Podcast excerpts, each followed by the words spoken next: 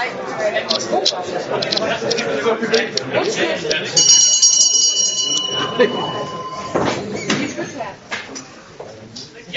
til Udersmødet. Der er afbud i dag fra København, og Lars Broen er deltaget som stedfortræder, så velkommen til dig, Lars. Det er Jens Vind, der har valgt sangen i dag, det er nummer 509. Du kom med alt det, der var dejligt, tror jeg. Der er der kom med alt det,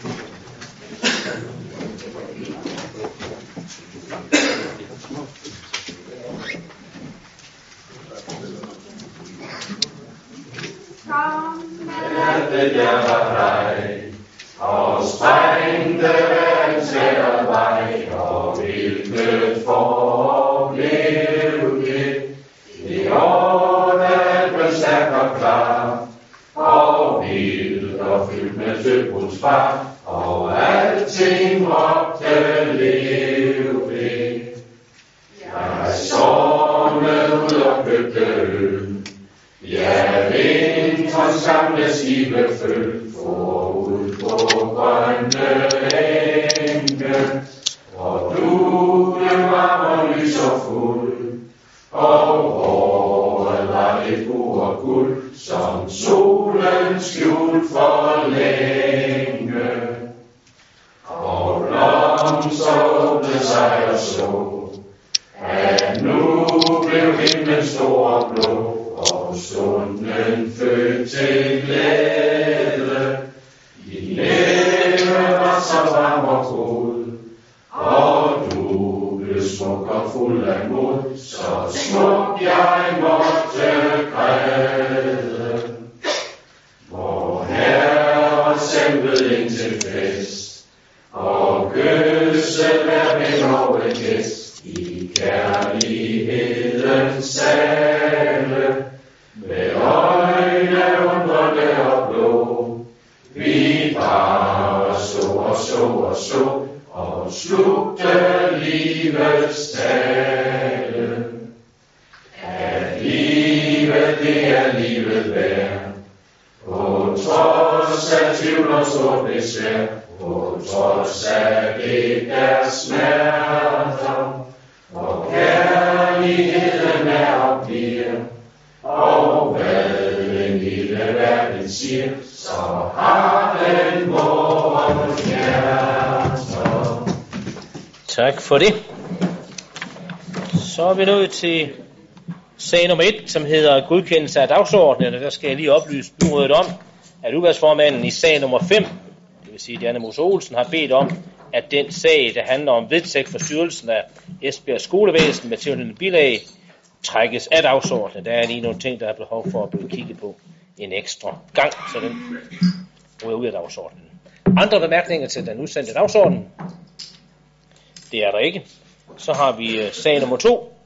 Det er jo en rigtig god sag, som vi har glædet os til at kunne gøre færdig, men det vi skal gøre ved den i det mindste.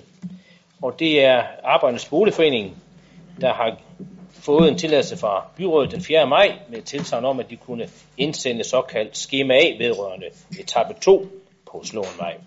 Det er et projekt, som omfatter nybyggeri af 22 tæt lave familieboliger, der lever op til de krav, som stilles til boligforholdene i moderne familier. Skema A angiver en anlægssum eksklusiv energitillæg på 42,7 millioner kroner. Hertil skal en kommune yde grundkapitalstøtte på 10%, hvilket svarer til 4,27 millioner. Derudover så stiller kommunen en kommunegaranti for den del af lånet, som får sikkerhed ud over 60% af ejendommens værdi. Og på den baggrund anbefales til byrådet, at indstillingen følges, og at det såkaldte skema A det godkendes. Det håber jeg, I kan være med til. Det er der ikke nogen, der protesterer imod, så er det hermed gjort. Så går vi til sag nummer 3, som er restaurationsplanen for Esbjerg Kommune. Man kan vel også godt sige, uden at overdrive, det er også en gammel kending. Og den vil jeg bede Henrik Valdøs sige på yderligere råd til. Ja, det vil jeg prøve. Det er at udarbejde en restaureringsplan og få en godkendt. Det er en ret stor opgave. Og det er det jo, fordi der er rigtig mange hensyn og holdninger, der skal tages i betragtning. Og det har da også været en rigtig lang proces at nå hertil, hvor vi er i dag. Nemlig med en god og gennemarbejdet restaureringsplan for Esbjerg Kommune, der indeholder elementer, som hver især tilgodeser de mange parter, der har været involveret i arbejdet her.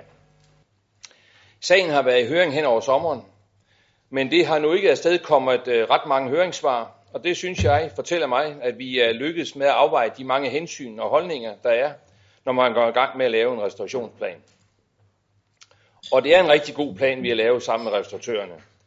Når jeg ser på de hovedtemaer, der har været omdrejningspunktet i hele processen, er det lykkedes at tilgodese alle hensyn. Hensynet til beskyttelse af de unge i nattelivet har været et vigtigt tema for både bevillingsnævnet og restauratørerne, og det er glædeligt, at vi med denne plan kan stå sammen om at løfte det ansvar. Et andet stort tema har været det konkrete individuelle skøn i behandling af bevillinger. Det betyder, at der i restaurationsplanen er listet en række vilkår, som restauratørerne kan forholde sig til, når de søger en bevilling, men det betyder samtidig også, at der ved hver behandling bliver foretaget en konkret individuel vurdering med udgangspunkt i alle de listede vilkår og hensyn. Det individuelle skøn kan vi ikke afvige fra, heller ikke når det handler om udskænkning og lukketider. Både imens arbejdet med restaurationsplanen har stået på, og i tiden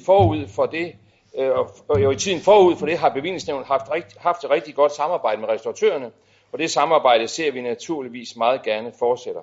Sammen har vi udarbejdet denne restaurationsplan, som jeg håber, at det enige byråd vil stå bag. Tak for det. Tak. Henning, værsgo.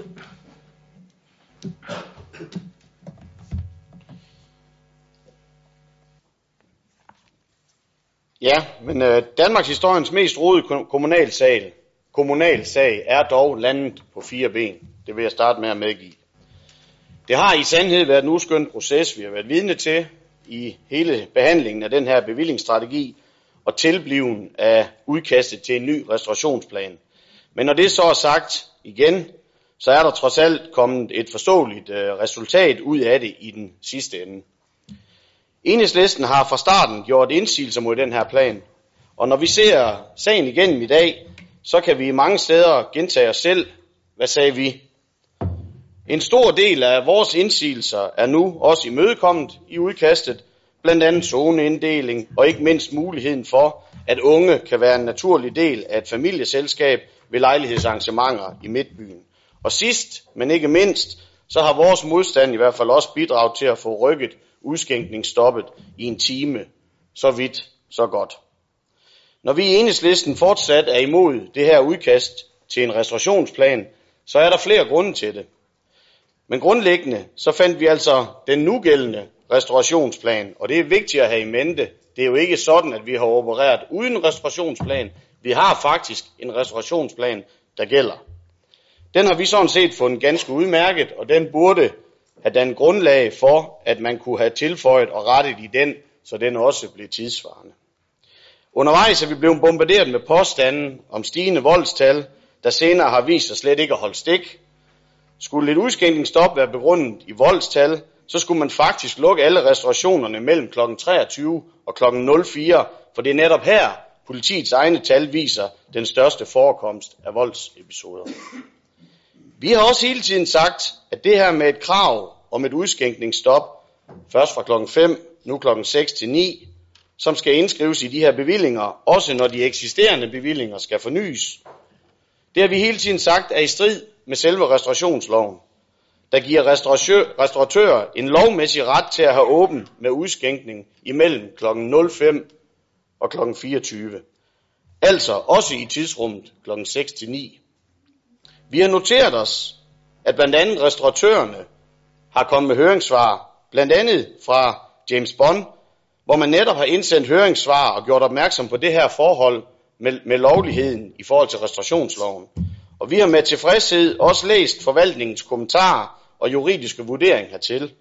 I svaret står der nemlig kort og godt, at når en restauration som James Bond skal forny deres bevilling, så vil kommunen være juridisk nødt til at forny den eksisterende bevilling med samme rettigheder som i dag, altså at James Bond fortsat kan holde åben med udskænkning til klokken 8 om morgenen, og så har vi jo alligevel ikke et udskænkningsstop i Esbjerg Midtby. 1. Enhedslisten er imod det her udskænkningsstop, fordi vi anser Esbjerg for at være en storby, der også skal have morgenværtshus i midtbyen, og for at være en storby med storbykvalitet og forskellige muligheder for alle. Og 2. Vi skal ikke som kommune være formynderisk og bestemme, hvornår de unge mennesker har lyst til at gå i byen.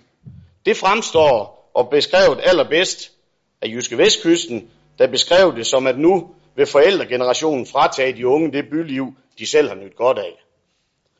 Og sidst men ikke mindst, sådan som vi oplever bylivet i dag, så synes vi faktisk, at den siv-hjem-tid og den transportmulighed, der er i dag, både med taxaer, der er mulighed for natbusser, den passer så nogenlunde. Og her skal man være opmærksom på, at sådan som natbusserne kører i dag, så er det jo sådan, og det er vigtigt at sige i dag, så er det jo sådan, at den sidste natbus kører kl. 05.00, og den første kommer kl. 8.30, når vi taler om søndagen.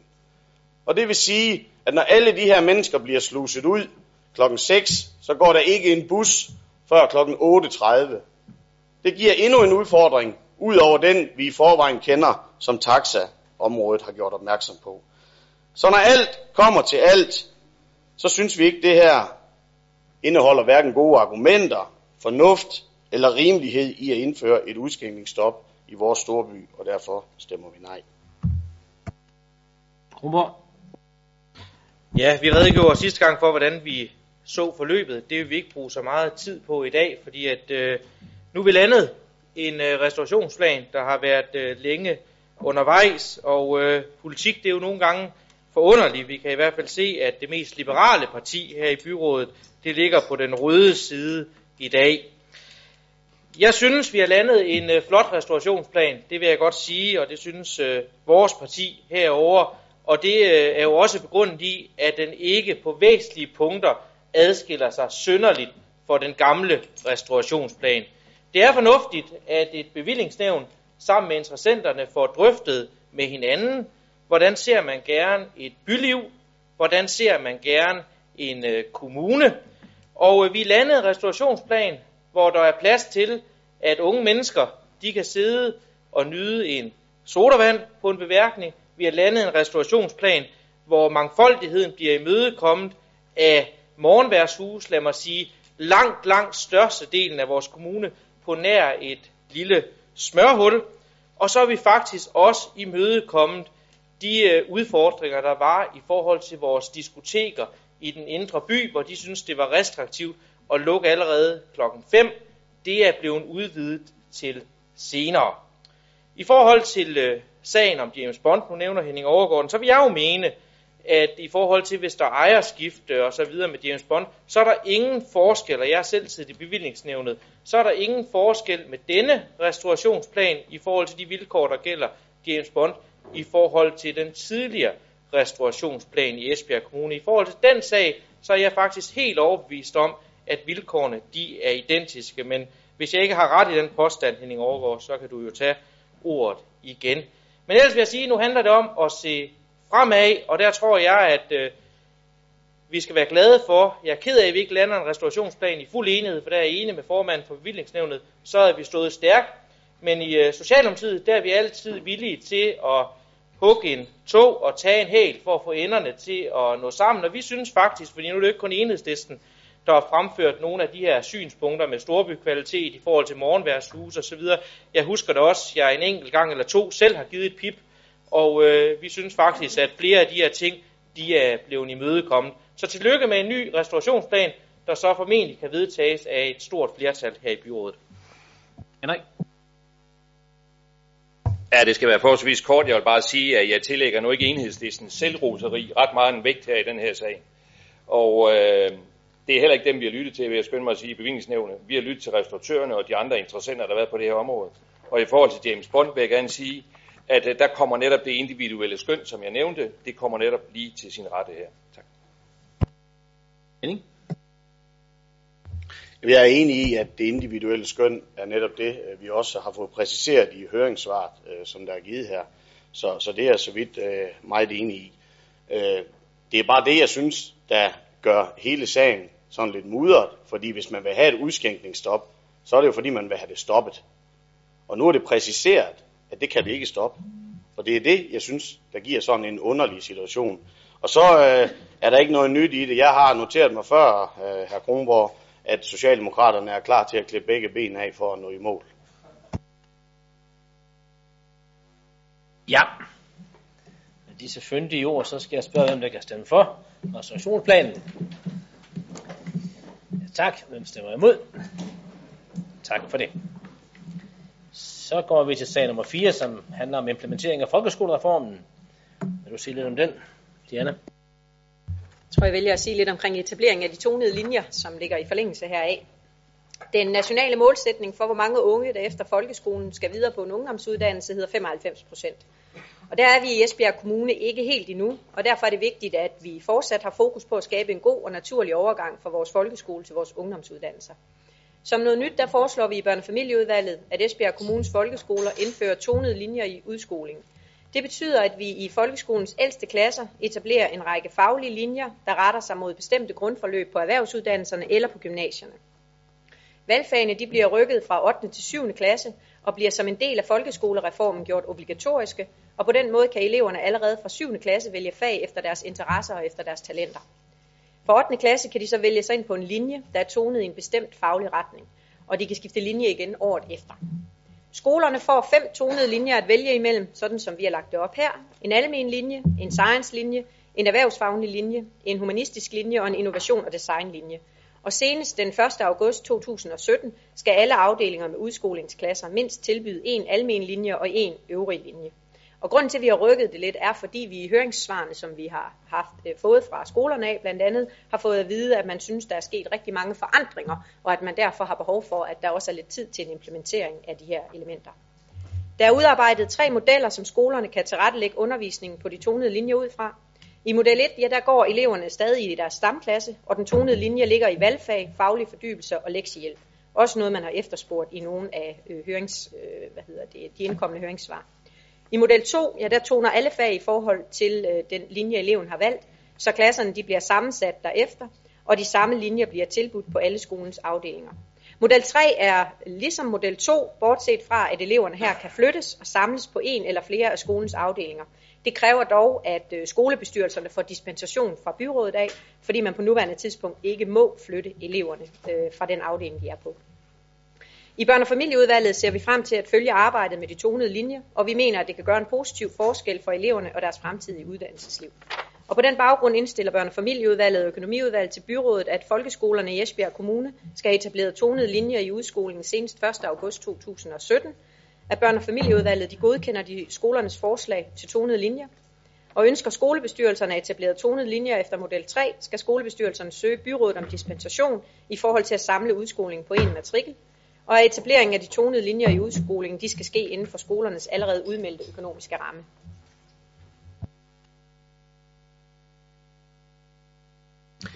Ja, der er ikke nogen, der har markeret, så har vi godkendt den sag. Sag nummer 5 er gået ud af dagsordenen. Så har vi 3 sager fra teknik- og byggeudvalget. Den første sag, det er sag nummer 6, en ny daginstitution i Tjæreborg. Ja, mange tak. Og der kan I jo se, at der er udarbejdet et byggeprogram i samarbejde mellem dagtilbud og ledelsen for den kommunale daginstitution. Med byggeprogrammet i Tjæreborg, der ønskes etableret en bæredygtig daginstitution, som skaber optimale rammer for leg, læring og socialt samvær, såvel ude som inde, et fantastisk sted at arbejde for de ansatte, samt en spændende arkitektur. Der er brug for at få frigivet en projekteringsbevilling, således at udbudsprocessen og projekteringen af byggeriet kan igangsættes. Det er blevet drøftet meget, såvel i børne- og familieudvalget som i teknik- og byggeudvalget, og der har været et stort ønske om, at institutionen den skal være grøn. Og vi kender jo alle sammen Tjæreborg som vores grønne navle, kan man vel sige, her i kommunen, der både er foran i forhold til affaldssorteringen, er kendt som klimaby, ikke bare her i Esbjerg Kommune, men også tager de nationale overskrifter, altså virkelig en foregangsby her i vores kommune. Så hvad er mere rigtigt, end når vi selv skal bygge, så også sørge for, at vores byggerier går foran. Derfor har vi også sagt i udvalget, at hvis vi ikke kan få lavet det her grønt nok, så vil vi gerne se sagen igen i udvalget. Men inden jeg giver ordet til formanden for børne- og familieudvalget, som jeg ved også vil give den her et par ord med på vejen, så vil jeg gerne anmode om, at byggeprogrammet det godkendes. Og det betyder, at de 500.000 kroner til formålet afsatte rådighedsbeløb, de fremrykkes til 2015.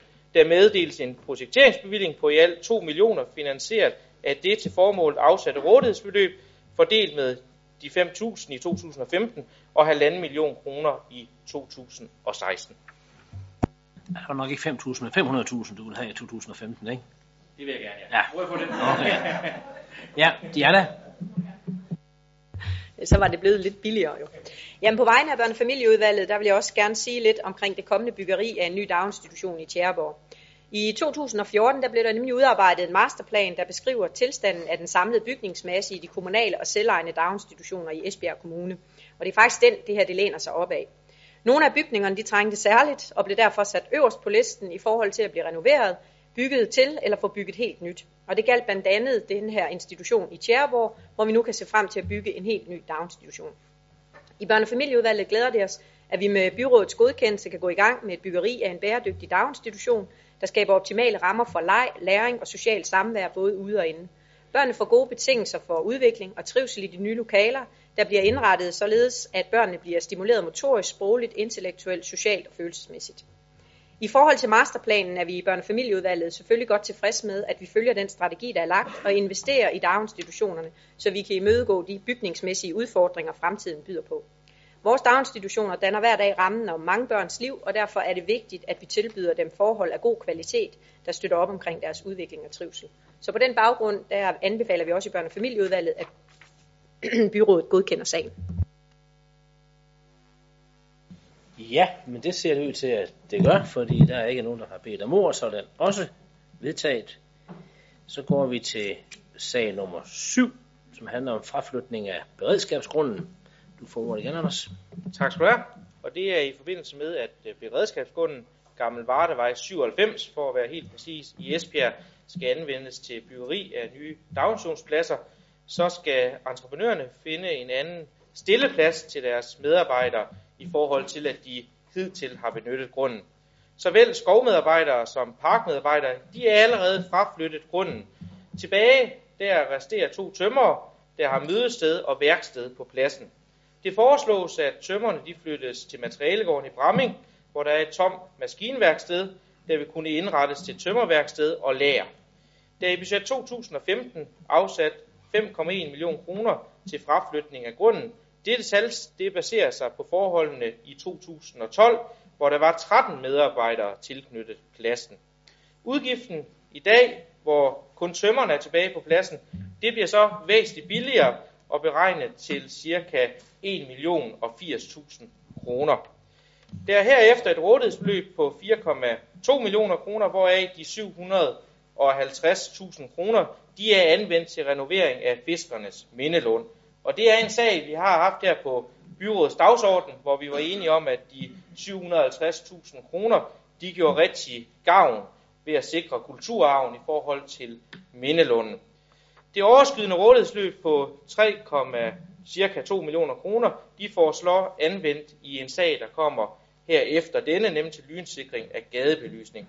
Men det vi skal tage stilling til i den her sag, det er, at teknik- og byggeudvalget og økonomiudvalget, vi indstiller til byrådet, at der meddeles en anlægsbevilling på knap 1 million kroner finansieret til det formålet afsatte rådighedsbeløb. Ja, heller ikke nogen bemærkninger til den. Det går nemt i dag. Den er hermed vedtaget. Så får du lige en sidste sag, Anders, i dag. Ja. Lynbeskyttelse af gadebelysning. Jamen, det vil jeg prøve at sige lidt om. Med det formål at spare energi, så blev der tilbage i 2012 udskiftet 16.000 konventionelle lysarmaturer, og det har voldt os lidt udfordringer. Armaturerne de var ikke beskyttet mod lyn, hvilket medførte, at ca. 500 armaturer de blev ødelagt i oktober 2014, og siden der har Esbjerg Kommune gentagne gange fået ødelagt armaturer i tordenvejr, og vi mener i udvalget, at vi er nogle lyse hoveder, men vi vil også gerne have lys i vores lamper, også selvom det tordner. Så vi skulle jo sørge for, at de ødelagte armaturer de blev udskiftet. Og det har faktisk givet nogle store omkostninger, kan man sige. For at undgå de store udgifter til udskiftning efter fabriksgarantiens udløb, så har vi faktisk sikret, at dem, der kommer op nu i forhold til armaturer, altså de fremtidige, jamen de sikres mod lyn. Endvidere så skal gadebelysen leve op til særligt skærpede sikkerhedskrav, men den samlede omkostning til det, vi taler om her, det vil beløbe sig til over 14 millioner kroner. Teknik- og byggeudvalg, vi håber dog, at leverandøren vedkender sig et erstatningsansvar som følge af den manglende lynsikring, og det beløb, det vurderes til at blive ca. 9 millioner kroner, og her der har vi allieret os med jurister. Omkostninger som følge af de skærpede sikkerhedskrav, de anslås til ca. 6,2 millioner kroner, og denne udgift, den kan ikke henføres til mangler ved det leverede. Og trods at ledlys det er en rigtig god forretning, som kommunen har investeret i, så vil vi stadig gerne have nogle penge frigivet til det her. Så vi vil gerne bede om, at der afsættes et rådighedsbeløb på de her knap 6,2 millioner kroner, som også kan læse i sagen, og at de så bliver fordelt med 3,2 millioner kroner i 2015 og 3 millioner kroner i 2016. Tak skal du have for det. Der er ikke nogen bemærkninger herudover, så er den vedtaget. Så går vi til sag nummer 9, som handler om nedrivning af skæmmende ejendomme i Gørding, Hjortlund, Kravnsø og Ribe. Vil du sige lidt om det, John? Ja tak, det vil jeg meget gerne.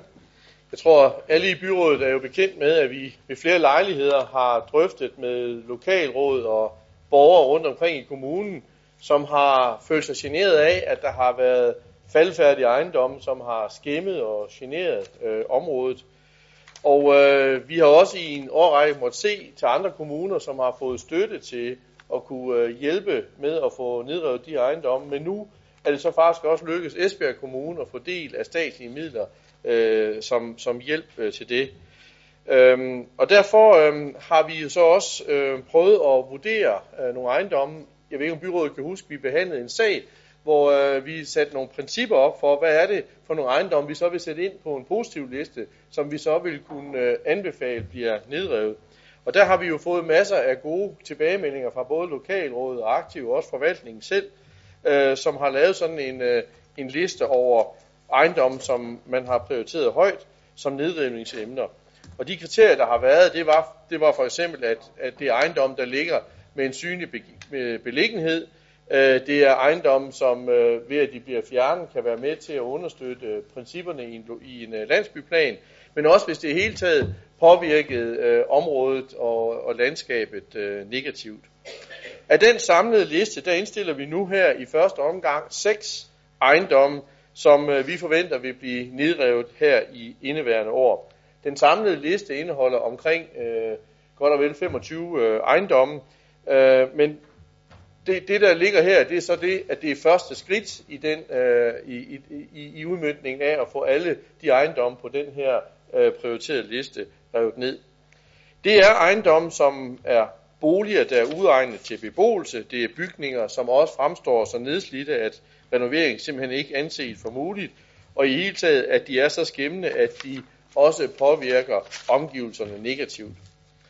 For også at sikre en fuldstændig korrekt nedrivning, men også at kunne komme af med det byggeaffald, så vil forvaltningen her i kommunen forestå de praktiske ting i forbindelse med selve nedrivningen. Byfornyelsestilskuddene, de gives, kan man sige, så at sige, i form af udført arbejde, og ejerne af de 6 ejendomme har givet kommunen fuldmagt til det. Der er også i forbindelse med de konkrete ejendomme her foretaget en miljøkortlægning af hver ejendom, med henblik på at kunne identificere omfanget af forurenet byggeaffald.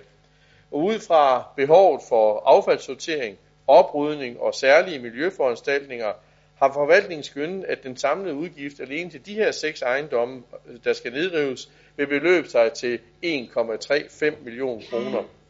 Beløbet det inkluderer altså alle støtteberettigede udgifter, som er relateret til nedrivning, blandt andet udgifter til miljøkortlægning, oprydning og sløjfning af drikkevandsboringer osv. 3 af de her 6 aktuelle ejendomme, de hører under det, man kalder landsbypuljen. 2 af ejendommene hører under den pulje, der er afsat til byfornyelse i Gørding herunder nedrivning.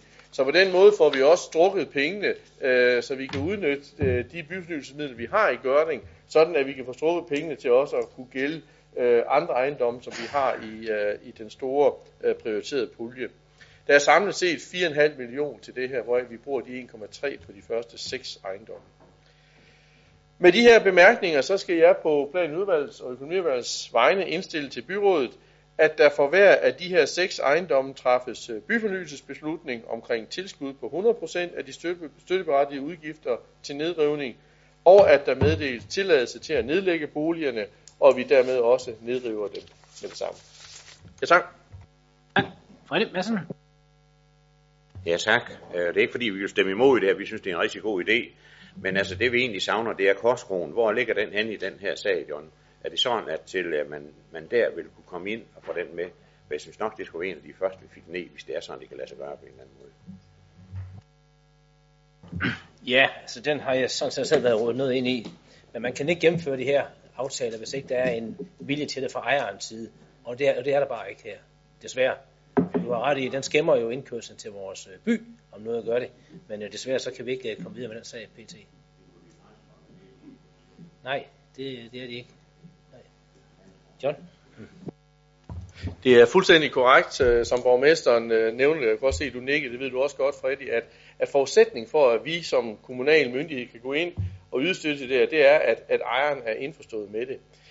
Det her er jo, og det er du fuldstændig ret i, og derfor er jeg sådan set glad nok for, at du netop nævner det her. Det har virkelig været tårn i øjnene på rigtig, rigtig mange borgere i byen, også når der er store arrangementer.